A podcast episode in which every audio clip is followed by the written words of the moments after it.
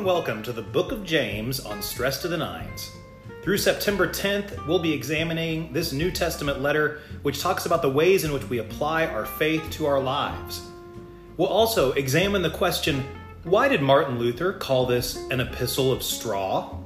Stick around and check it out.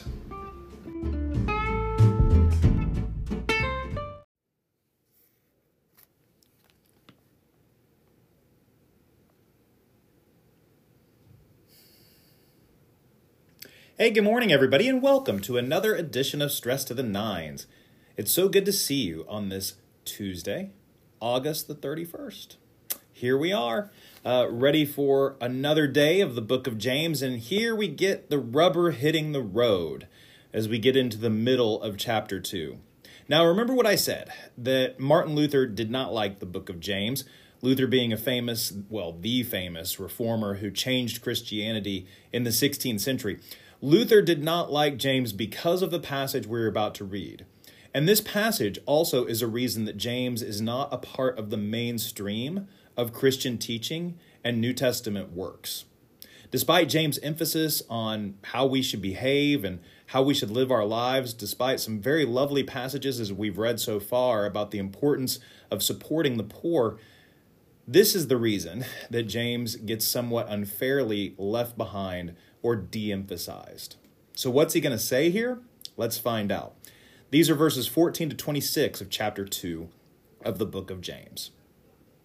What good is it, my brothers and sisters, if you say you have faith but do not have works? Can faith save you?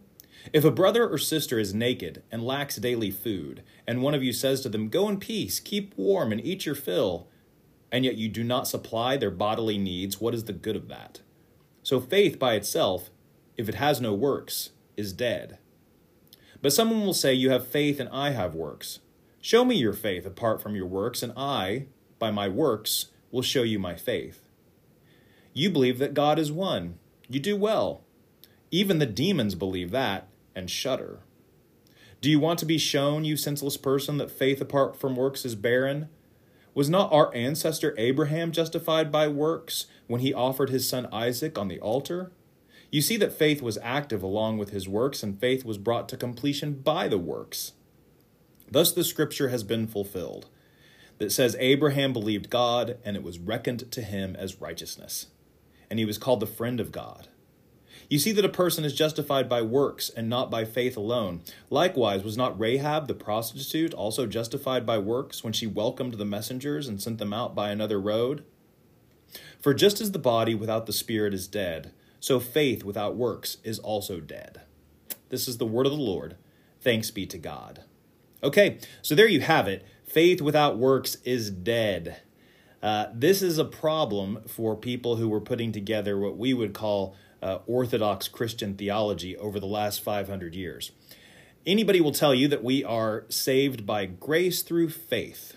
It is our faith that triggers the grace of Jesus Christ and draws us into God's saving presence. James would seem to be contradicting that. But what he is instead doing is teasing out what it means to have faith. James' argument is simple. You can't say you have faith if it doesn't lead to a lifestyle that testifies to that faith. That's why he says faith without works is dead. And you can see the argument he lays out here, and he seems pretty angry about it, to be honest. This idea that by simply affirming the oneness of God, a person is wrapped in God's saving embrace. As James rightly points out, even the demons in Scripture do this. They know that God is God, but they have no works that manifest that faith in any positive way. When we think about how we live our lives, our lives should be a testimony to what we believe, and in fact, they are a testimony to what we believe. We can tell what a person thinks much simpler by watching them rather than listening to them. It has been said that the life of a Christian may be the only Bible that a person ever lives, ever reads, excuse me. By watching us and how we live out our faith, we are testifying to what we believe. If we stand in church and sing Alleluia but care nothing for the poor, James believes we have no faith. And James is probably correct that what our faith is at that point is simply performative. It is simply participating in something without it having any true meaning or consequences in our lives.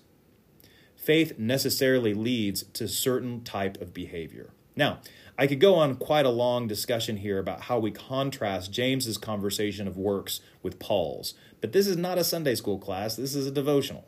And so, today, I would remind you what James reminds you of that our faith should have consequences in the daily lives we live.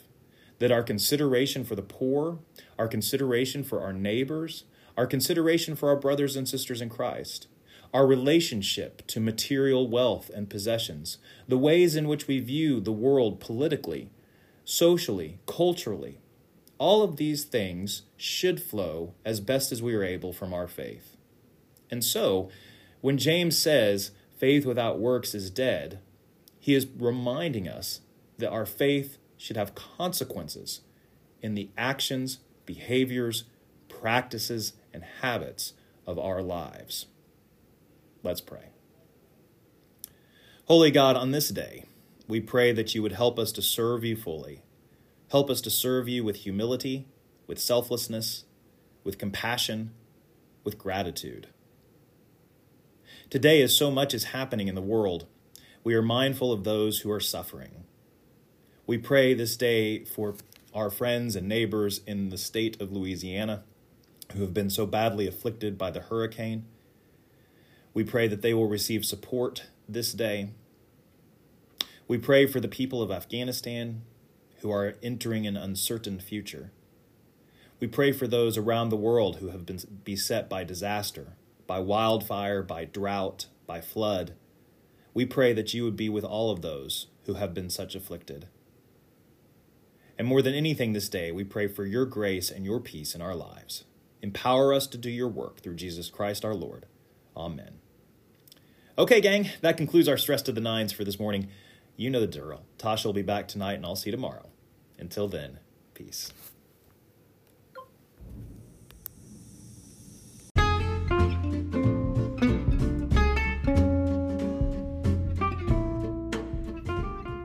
Thanks for listening to Stress to the Nines.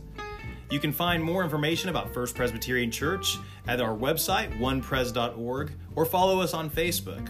There's also an adjacent podcast called the One Pres Pod, where you will find sermons and special content. Thanks for joining us today. Peace.